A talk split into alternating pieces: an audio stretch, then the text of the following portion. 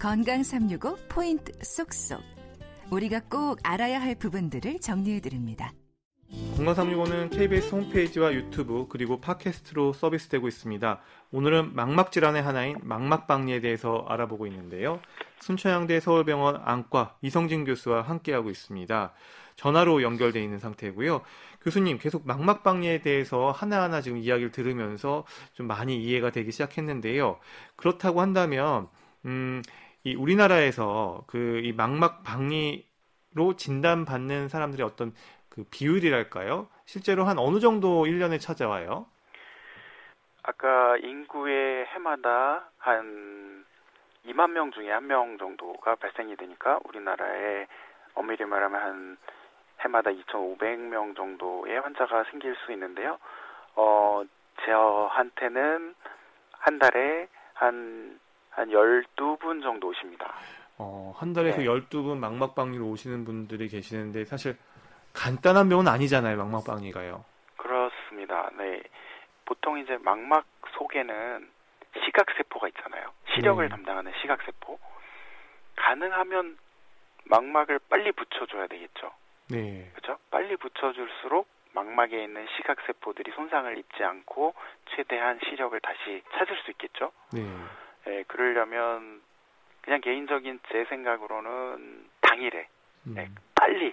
가능하면 빨리 수술을 할수록 좋다고 생각합니다. 음, 그리고 이제 망막박리에 있어서 환자분들 이렇게 보시면 주로 뭘 하시다가 어떻게 발견돼? 아까 커튼 얘기는 제가 잘 이해했는데 네. 환자분들의 이야기로는 어떻게 호소하세요?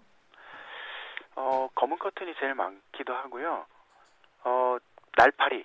음. 날파리 등이 날파리가 보인다. 까만 날파리 같은 점들이 눈앞에 보인다. 그래서 검사를 하다가 아, 이제 막 시작이 되려고 하네 이렇게 발견이 되는 경우도 있고요.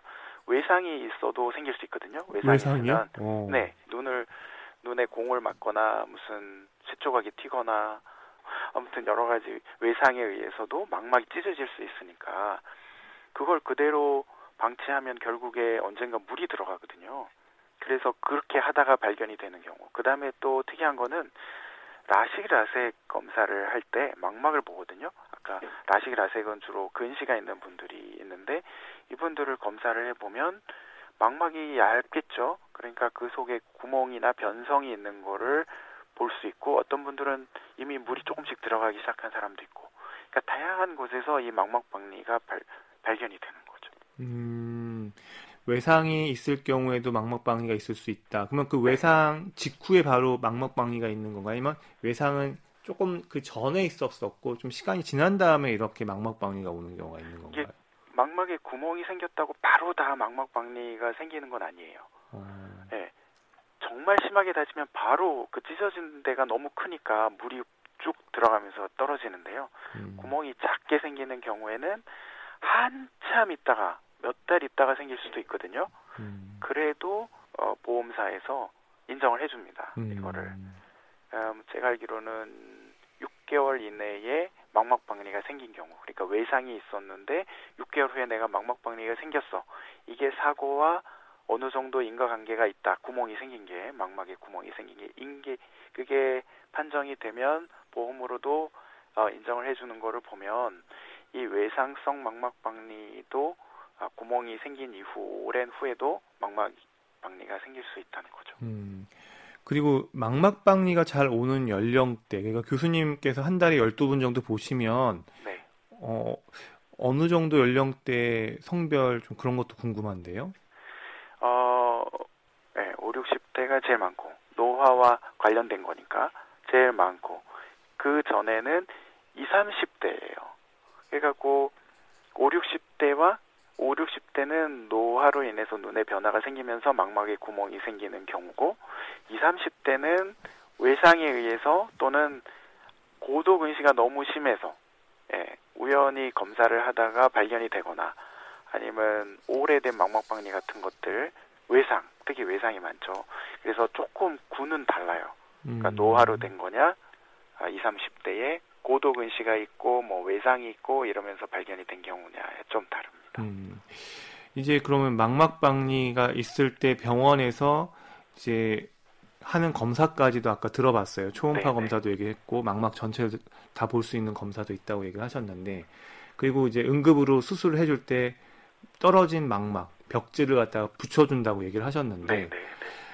어, 이야기는 들었는데 이걸 실제로 어떻게 수술하는지 좀 궁금한데요. 네. 이게 안구라는 게 우리가 안구가 있고 사실 망막은 그 안구의 안쪽 이제 안쪽이잖아요. 그렇죠. 거기 눈에 렌즈도 있고 우리 네. 그 뒤쪽에 있는 망막까지 가려면 앞에 있는 눈에 있는 수정체도 있고 여러 가지 구조물이 있는데 네. 그런 것들을 어떻게 피해서 뒤에 망막에 도달해서 그 망막을 분리된 망막을 또 어떻게 붙여주는지 뭐 본드 같은 게 있는 건지 그런 것도 궁금한데요. 궁금하죠. 어, 이거를 의학적 용어로 설명을 드리면 좀 어려울 것 같아서 네, 제가 어려울 것 같아요. 네, 어려울 것 같아서 제가 좀 쉬운 말로 표현을 해볼게요. 어, 우리 눈을 방이라고 보면 벽지처럼 망막이라는 필름 벽지가 벽지처럼 발라져 있다고 했죠. 그리고 눈 속에는 물이 차 있어요.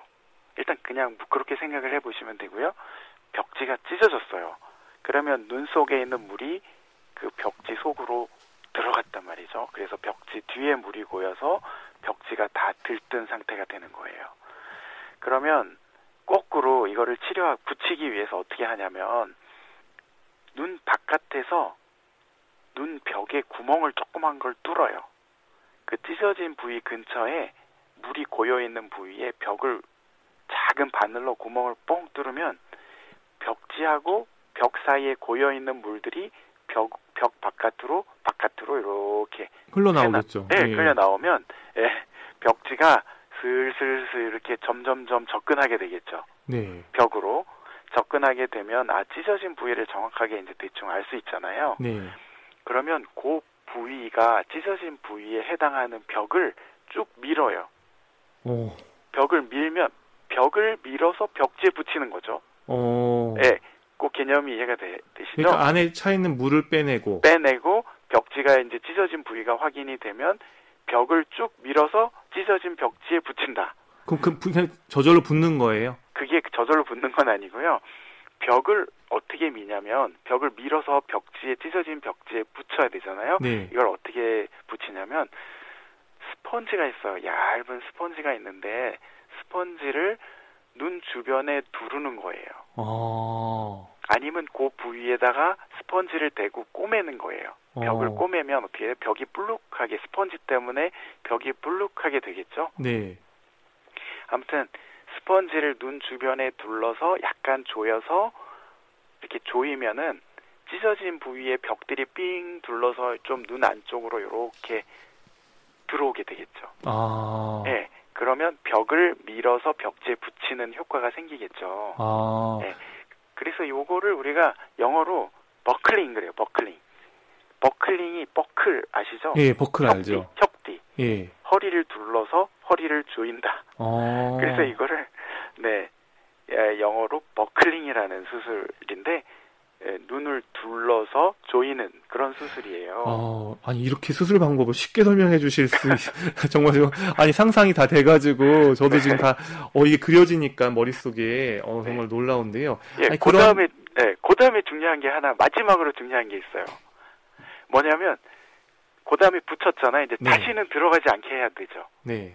다시는 들어가지 않게 하려면 그 구멍 주변을 단단하게 벽하고 딱 붙여야 돼요. 네. 그 방법이 얼리는 거예요. 바깥에서 그 구멍에다가 딱 바깥에서 얼리는 기구가 있거든요. 그래서 얼리면 그 구멍 주변을 이렇게 딱 얼릴 수 있거든요. 얼리면 냉동 효과가 생기는 거잖아요. 네. 얼리면 동상 걸리면 거기가 막 염증이 막 생기겠죠. 동상 발은 못 쓰게 되잖아요. 네, 네. 근데 눈그 부위를 딱 얼리면 염증이 막 생기면서 흉터가 생기면서 딱 붙어버려요.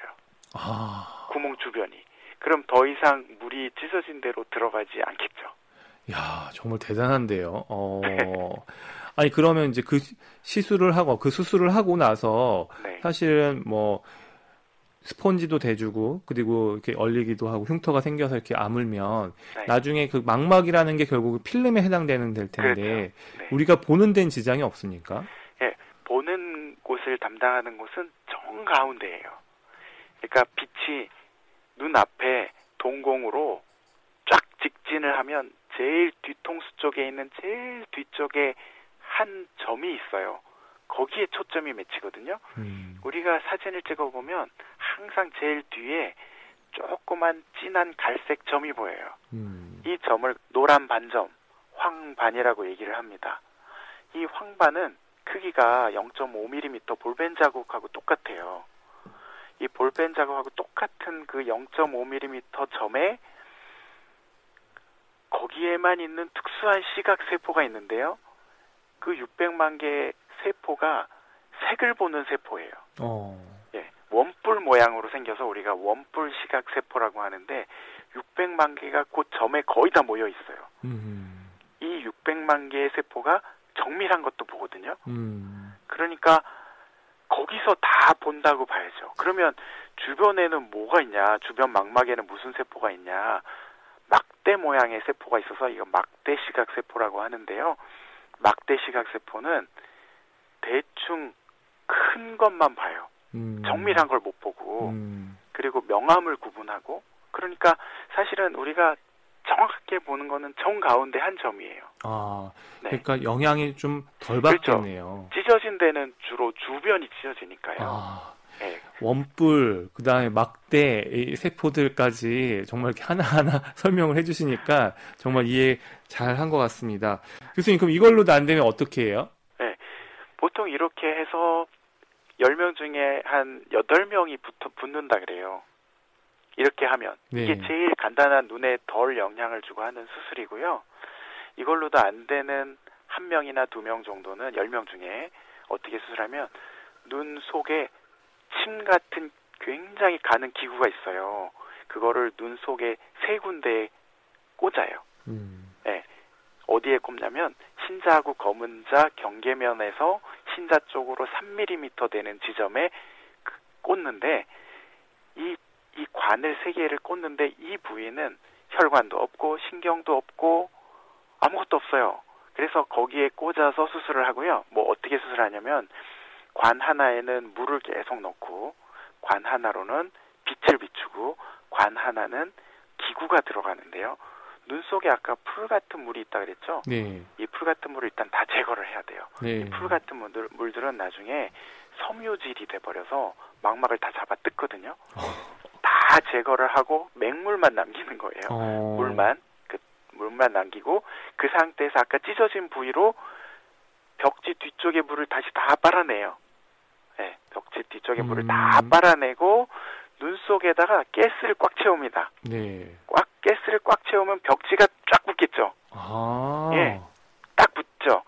그리고 찢어진 부위 주변으로 요때는 레이저로 음. 레이저 불이잖아요. 조그만 불이잖아요. 네. 그거를 한 세 겹 정도를 쫙 둘러서 지지면 음. 지진 다음에 그 다음에 엎드리는 거예요. 음. 고개를 숙이고 엎드리고 있으면 한, 한 주일이나 두 주일 정도 엎드리고 있으면 그 사이에 흉터가 생기겠죠. 네. 물도 점점 생겨요 눈 안에서. 네네. 근데 엎드리는 이유는 물이 글로 들어가지 않게 구멍으로 들어가지 않게 엎드리면 이 까만 앞쪽으로 다 물은 생기는 대로 앞쪽으로 고일 거고 망막은 뒤쪽에 있으니까 가스가 뒤로 다 떠서 벽지를 쫙 음. 밀어서 붙이잖아요. 어. 그렇게 한 주일이나 두 주일 하면 흉터가 딱 생겨요. 아까 레이저로 찢었잖아요. 네. 그럼 딱 붙겠죠? 네. 네. 그 이후에 이제 물이 눈 속에서 원래 물이 만들어지니까 물이 꽉 채워지면 그대로 붙습니다. 아, 대단합니다. 예, 박광식의 건강 이야기 오늘은 망막박리에 대한 말씀 듣고 있습니다.